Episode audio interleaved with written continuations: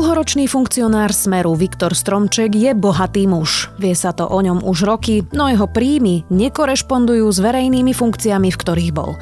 Je štvrtok, 8. oktobra, meniny má Brigita a bude dnes polooblačno, denná teplota od 14 do 19 stupňov. Vítajte pri Dobrom ráne. V dennom podcaste denníka Sme moje meno je Zuzana Kovačič-Hanzelová. Urobte si pohodové ráno a objavte čaro neviazanosti.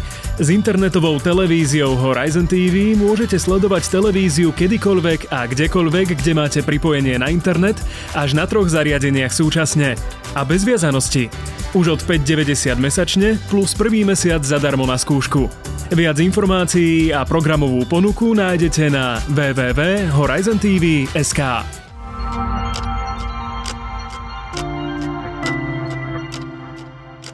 A teraz poďme na krátky prehľad správ.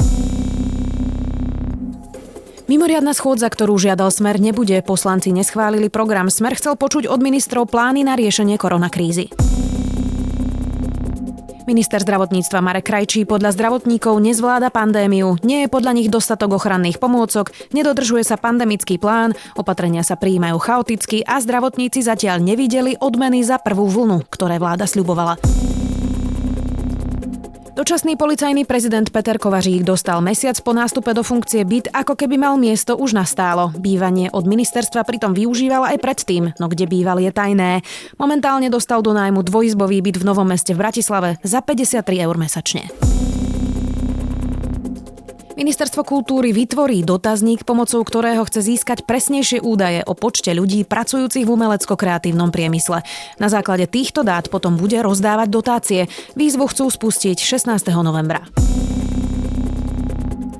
Rektori štyroch univerzít, Univerzity Komenského, STU, Univerzity Pavla Jozefa Šafárika a Technickej univerzity v Košiciach spolu so Slovenskou akadémiou vied sa chcú spojiť. Cieľom má byť, aby Slovensko malo lepšiu pozíciu v medzinárodnej konkurencii.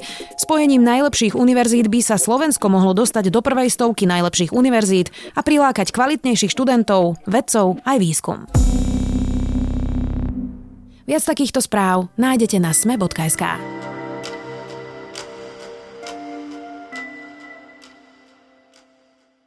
Viktor Stromček bol za smer na rôznych úrovniach vo verejných funkciách. Na magistráte, v parlamente aj na ministerstve. V manažerských pozíciách bol od 2006. Z politiky sa stiahol len minulý rok. Nedávno požičal svojmu kamarátovi 7 miliónov eur. Odkiaľ ich zobral? A kto je Viktor Stromček? Ako sa darilo jeho podnikaniu vďaka politike? Odpovieme s reportérom Petrom Kapitánom, ktorý pre nadáciu Zastavme korupciu a denník sme pripravuje investigatívnu reláciu cez čiaru. 12 rokov v politike, no nikdy v prvej línii. Na rôznych pozíciách však z úzadia niektoré významné procesy sledoval a riadil. Či už išlo o rekonštrukciu Bratislavského hradu. Príprava priemyselného... Peťo, tak teda kto je to Viktor Stromček? Ja som síce vymenovala nejaké funkcie, ale kto to je? Myslím si, že si to zhrnula pomerne dobre. Viktor Stromček je jedným z tých e, štátnych manažérov, ktorý dlho pôsobil vo verejných funkciách, ale ani zďaleka nie, nepatrí medzi tie najznámejšie osobnosti. Keď sa povie Robert Kaliňák, Robert Fico, alebo hoci kto z ministrov, alebo niekto taký, tak ľuďom to okamžite napadne. Napriek tomu, že Viktor Stromček kontroloval milióny, milióny eur, ktoré pretekali cez rôzne, či už štátne zákazky, alebo cez rôzne obrovské štátne investície, tak on nikdy nebol ten, ktorý by nejako bažil potom, aby na neho bola upriamená pozornosť. Dá sa povedať, že šedá eminencia? To je, to je otázne, no akože sivá eminencia zdravotníctva bol Pavol Paška, hej, to je také akože že jasné, že o tom sa to hovorilo. Viktor Stromček bol skôr taký veľmi šikovný, zdravo agresívny manažér, ktorý vedel, ako to chodí a vedel tie procesy k spokojnosti svojich nadriadených veľmi dobre manažovať. Mohli by sme ale povedať, že svojho času mal naozaj veľký vplyv? Myslím si, že áno. Myslím si, že áno. Či už to bolo v pozícii štátneho tajomníka na ministerstve dopravy, kde riadil rôzne procesy, priviedol na Slovensko automobilku Jaguar. A tomu treba nechať, že v čase, keď on sa stal, bola vytvorená pozícia vládneho splnomoctenca pre prípravu strategických parkov tak v tom čase nebolo úplne jasné, že Jaguar príde na Slovensko k Nitre, respektíve skôr boli favoritom e, niektoré iné krajiny. Napríklad už e, Poliaci písali v novinách o tom, že máme istú túto investíciu. Oprel sa do toho Viktor Stromček a ten Jaguar sa nakoniec na Slovensku postavil. To znie tak pozitívne, čiže kde sú tu nejaké otázniky, o ktorých ideme hovoriť? Otázniky ohľadom Viktora Stromčeka sa týkajú najmä jeho majetkových pomerov. Ja som e, nedávno narazil vo verejných databázach na transakciu, respektíve na úver, ktorý si zobral Viktor Stromček z Prima banky. Ten úver je v hodnote 8,4 milióna eur. Ono to na prvé počutie neznie ako nejaká horibilná suma, ale 8,4 milióna eur je, je strašne veľa peňazí. A Viktor Stromček sa za tento úver zaručil svojou SROčkou s názvom Little 3, čo znamená malý strom, a ešte pôžičkou svojmu kamarátovi, vo výške 7 miliónov eur. Začal som sa pýtať otázky, teda, že odkiaľ Viktor Stromček mohol nabrať takéto obrovské peniaze. Na to existuje veľmi jednoduchý nástroj, majetkové priznania politikov. Tam by mali politici uvádzať všetky svoje príjmy, či už z verejnej funkcie, teda všetky platy ministra, a taktiež nejaké príjmy, ktoré oni môžu mať keď sú vo verejnej funkcii, napríklad keď vlastnia nejaké akcie a z toho majú dividendy alebo, alebo majú nejakú firmu, do ktorej, do ktorej chodu by nemali aktívne zasahovať, ale môžu z toho čerpať nejaké finančné výhody. V týchto majetkových priznaniach, ktoré sú pre Viktora Stromčeka dostupné od roku 2009 do roku 2018. E, Viktor Stromček priznal iba 250, niečo vyše 250 tisíc eurové príjmy. No a preto ma začalo zaujímať, ako je možné, že si niekto, kto zarobil podľa oficiálnych papierov 250 tisíc eur, mohol zobrať úver vo výške 8,4 milióna eur. No a na čo si teda prišiel? Ako je to možné? Nemohol sa zaručiť majetkami, ktoré má, predsa máme viacerých aj ministrov bývalých, ktorí boli bohatí ľudia predtým, než išli do politiky. Nemôže to byť tento prípad? Teoreticky by to mohol byť ten prípad, lenže ľudia vo verejných funkciách by v tých majetkových priznaniach tie majetky mali priznávať. Viktor Stromček tam e, mal uvedené 4 byty, ktoré vlastní v Bratislave, ale ani jeden z týchto bytov nebol použitý ako ručenie za ten úver, alebo teda tie byty nevystupovali v tejto, v tejto transakcii. Uvádzal tam úspory v banke, nevieme v akej výške, iste. Tam je vždy možnosť, že predtým, ako sa v roku 2006 naplno ponoril do, do politických vôd, tak zarobil na tie časy desiatky miliónov korún, ale Viktor Stromček nie je až taký starý, aby, aby bolo úplne bez akejkoľvek pochybnosti možné tvrdiť, že sa mu to aj podarilo. Na čo ten jeho kamarát použil tých 8 miliónov eur, ktoré mu požičal, alebo 7 celá niečo? Viktor Stromček požičal svojmu kamarátovi Martinovi Mácovi 7 miliónov eur. Martin Mác je dlhoročný vysoký manažer, ktorý viedol e, portál Zoznam.sk, pod ten patria napríklad Topky.sk, to je taký najznámejší portál asi z tohto ich portfólia. A Martin Mať sa dlhodobo pokúšal od spoločnosti Telekom, ktorá v Zoznam vlastnila, odkúpiť tento portál. Nakoniec sa mu podarilo s Telekomom sa dohodnúť a, a tá transakcia sa zrealizovala niekedy v lete tohto roka. Akurát, že Martin Mac nemal dostatok peňazí, respektíve nedokázal si s dostatočne veľkým počtom bank dohodnúť, aby mu pokryli celý ten nákup. Podľa informácií, ktoré sa mi podarilo zistiť, e, zoznam mal stať 18 miliónov eur. Slovenská sporiteľňa požičala Martinovi Mácovi 8,8 milióna eur, čiže on potreboval nejakým spôsobom ešte dofinancovať túto transakciu. No a tam prišiel na rad Viktor Stromček, ktorý je s Martinom Mácom kamarát a povedal, že jasné, Môžem ti požičať 7 miliónov eur, stačí keď si vezmem úver z inej banky, za ktorý sa zaručím svojou spoločnosťou a takáto komplikovaná schéma vlastne priviedla, priviedla tie peniaze až do rúk Martina Máca, ktorý si za to ten zoznam kúpil. Skús mi vysvetliť, že prečo by Prima banka radšej požičala tie peniaze Viktorovi Stromčekovi a nepožičala by ich priamo na investíciu normálnu, reálnu, racionálnu investíciu do zoznameska Martinovi Mácovi? To je otázka, na ktorú som sa odpoveď nedozvedel. Ja som sa skúšal pýtať aj Prima banky, tí mi neodpovedali máš s ohľadom... Nejaké, máš nejaké teórie na to? Áno. Celá tá transakcia, celý ten obchod sa e, dokončoval v čase, keď vypukla prvá vlna koronakrízy. Slovenská sporiteľňa pôvodne údajne slúbila e, Martinovi Mácovi, že zafinancuje celú tú transakciu. Potom ako prišla kríza, však zrejme nejaký risk management v tej banke, ale teraz sa rozprávam vyslovene o, o, o teórii. Zrejme nejaký risk management v banke povedal, že nie je to až taká dobrá investícia a vlastne my sme ochotní požičať iba polovicu. Takže Martin Mac musel veľmi rýchlo získať nejaké ďalšie peniaze. A vzhľadom na to, aká bola situácia, údajne nebol schopný si zobrať tie peniaze zo žiadnej banky, ale oslovil aj nejakých svojich známych, medzi ktorých patril aj ten Viktor Stromček. Ako je možné, že Viktor Stromček ten úver v Prima banke vybavil práve v tom čase, keď bola tá koronakríza, som sa nedozvedel. Hovoril si, že teda vo verejných funkciách za x rokov zarobil štvrť milióna eur, Viktor Stromček. Ako teda vysvetľuje on to, že je to v podstate bohatý človek, aj sa to o ňom hovorí roky, že je to bohatý človek. Banka mu požičia bez problémov 7 miliónov eur, ktoré nechce požičať niekomu inému, kto je tiež bohatý človek. Vie vysvetliť svoje príjmy Viktor Stromček? Toto je presne tá vec, že uh, Viktor Stromček hovorí, že tá jeho firma Little Tree uh, má o mnoho vyššiu hodnotu ako, ako tá 8,4 miliónová pôžička. Uh, to znamená, že banka akceptovala toto, toto ručenie. Inými slovami, Viktor Stromček ako keby natoľko veril tomu projektu Martina Máca, že bol ochotný svoju mnohomiliónovú firmu dať do zálohy banke, aby sa celý ten, celé, celá tá transakcia zrealizovala.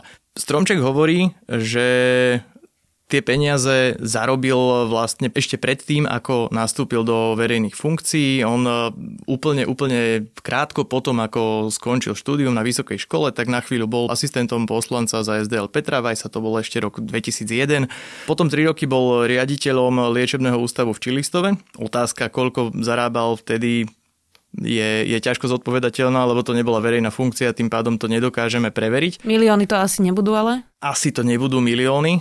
A okrem toho ešte stál na začiatku z rodu portálu Ticketportal.sk, kde ale svoj podiel predal v roku 2007, taktiež odmietol prezradiť za, za aké peniaze. To už je naozaj len, len na úrovni nejakých diskusí alebo debát, že, že koľko mohol stáť, aký veľký bol ten jeho podiel. Jednoducho sú tam, sú tam isté, isté tmavé miesta, ktoré, ktoré nedokážeme naozaj nejakým spôsobom rozluštiť, pokiaľ Viktor Stromček nebude ochotný o tom rozprávať, ale inak už vlastní len takú menšiu spoločnosť, alebo spoločnosť menšiu, akože je to spoločnosť, ktorá má zhruba milión eur tržby každý rok, ale tržby nie sú zisk. Ten zisk je o mnoho menší, ktorý si ešte musí deliť s ďalšími spoločníkmi.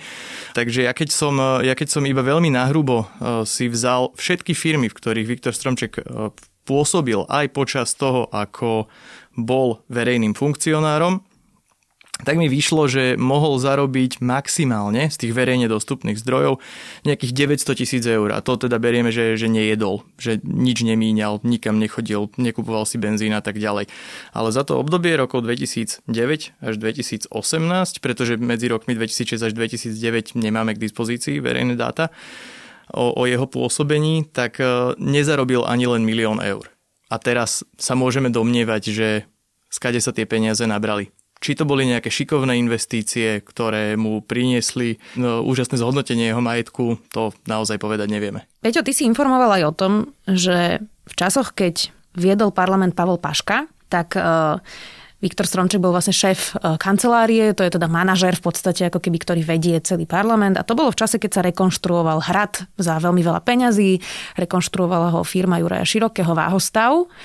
Mohlo mu pomôcť v podnikaní aj to, že mal pod palcom takúto veľkú zákazku? To je otázne, či mu to mohlo pomôcť v podnikaní, ale z informácií, ku ktorým som sa v rámci prípravy tejto témy dostal, vyplýva, že mu to mohlo pomôcť minimálne pri budovaní nadstavby na bytovom dome, v ktorom e, jeden byt vlastnil. Celé to je o tom, že v čase, keď e, Váhostav rekonštruoval hrad, tak e, sa diala nadstavba na bytovke, v ktorej vlastní byt Viktor Stromček. V tej nadstavbe vznikol minimálne jeden ďalší byt, ktorý taktiež patrí Viktorovi Stromčekovi. Z tohto sa teda domnievam, že pravdepodobne tú nadstavbu a celú tú rekonštrukciu tej bytovky, lebo vieš, že zvyčajne keď sa robí nadstavba na bytovke, tak už urobíte novú fasádu a, a. tak ďalej. Čiže rekonštrukcia bytovky. A z tohto sa teda domnievam, že pravdepodobne v tej rekonštrukcii mal prsty nejakým spôsobom Viktor Stromček, čo ani on sám nepopiera. A teraz tá dôležitá vec je, že niekedy v roku 2011 sa objavili dokumenty, ktoré naznačovali, že okolo tej rekonštrukcie tej bytovky a okolo tej nadstavby sa motala aj firma Váhostav. A teda to znamená, že v čase, keď Viktor Stromček zabezpečoval alebo riadil rekonštrukciu hradu, ktorý rekonštruoval Váhostav, Zároveň Viktor Stromček rekonštruoval svoju bytovku, kde sa nejakým spôsobom mal ten váhostav vyskytnúť, čo je samo o sebe podozrivé. Váhostav robieva naozaj veľké stavby, nerobieva, predpokladám, rekonštrukcia malých bytoviek. Tie dokumenty, podľa toho, čo si zistil, mal k dispozícii dnes dočasný policajný prezident Kovařík, vtedy to bol teda šéf boja proti korupcii. Čo s tými dokumentami urobil? Peter Kovařík tvrdí, že tie dokumenty preveril ale že z nich priamo nevyplývalo žiadne podozrenie zo spáchania trestného činu. Inými slovami, že sa ako riaditeľ e, Úradu boja proti korupcii, čo je oddelenie polície priamo, on bol v tom čase policajt, že z tých dokumentov nevyplývali žiadne informácie, ktoré by teraz hovorili o tom, že niekto niečo ukradol alebo niekto prijal nejaký úplatok a tak. Čiže tvrdí, že urobil nejakú základnú previerku a potom tie dokumenty odložil a čakal, či sa neobjaví alebo či sa ne, neudeje niečo iné kedy by tie dokumenty mohol použiť. Nič také sa neudialo a tie dokumenty už dnes neexistujú. Akože neexistujú? Krátko po tom, ako Peter Kovařík tieto dokumenty dostal, sa zmenila vláda. Vtedy padla vláda Ivety Radičovej, boli nové voľby. A Peter Kovařík tvrdí, že keďže sa menila politická garnitúra, tak on nechcel zavádzať tie dokumenty do akejsi policajnej evidencie. Teda oni oficiálne ani nikdy neexistovali. Nikto ako keby nevedel o tom, že, že, že nejaké papiere, ktoré spájajú váhostav a nejakú rekonštrukciu Viktora Stromčeka kedy existovali. Mne v telefonickom rozhovore povedal, že ich odovzdal kolegovi, ktorého meno mi neprezradil, a že ten kolega ich chvíľu mal niekde schované, ale on potom išiel neskôr taktiež do, do civilu a tie dokumenty zničil. Peťo, nezrovnalosti pri majetkoch politikov, verejných funkcionárov nie sú žiadna novinka, svoje majetky nevedel vysvetliť Vladimír Mečiar, ale mnohí ďalší, teraz najnovšie Kajetan Kičura, ktorý to robil teda expresívne povedané dosť nahúváta.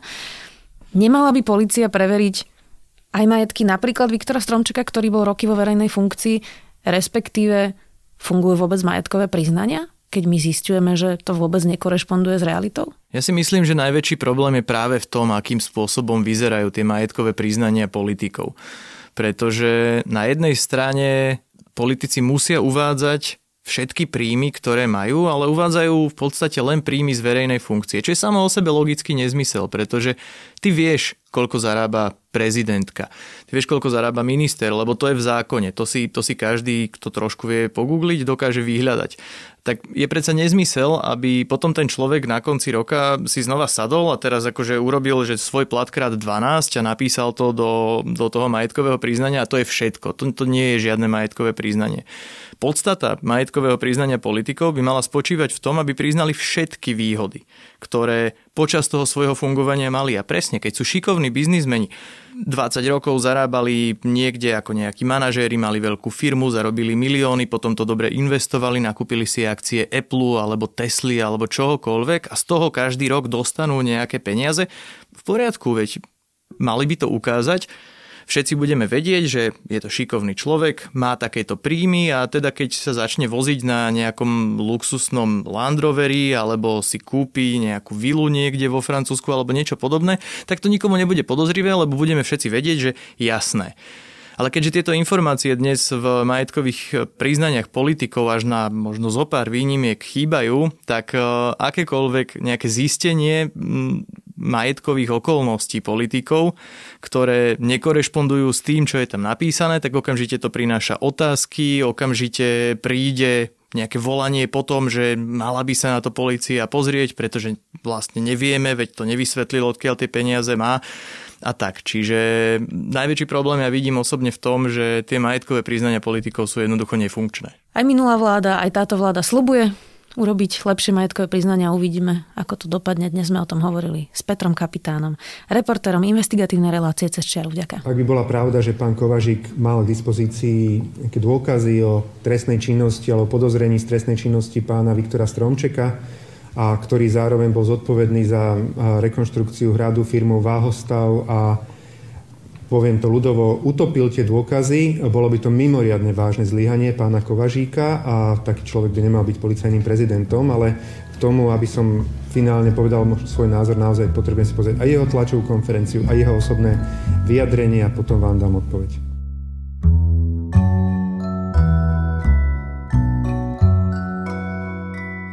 No a viac o tejto téme nájdete aj v relácii cez čiaru na Sme.sk alebo na našom YouTube kanáli Denníka Sme. To je môj zaujímavý tip na záver. Na dnes je to všetko. Do počutia. Opäť zajtra.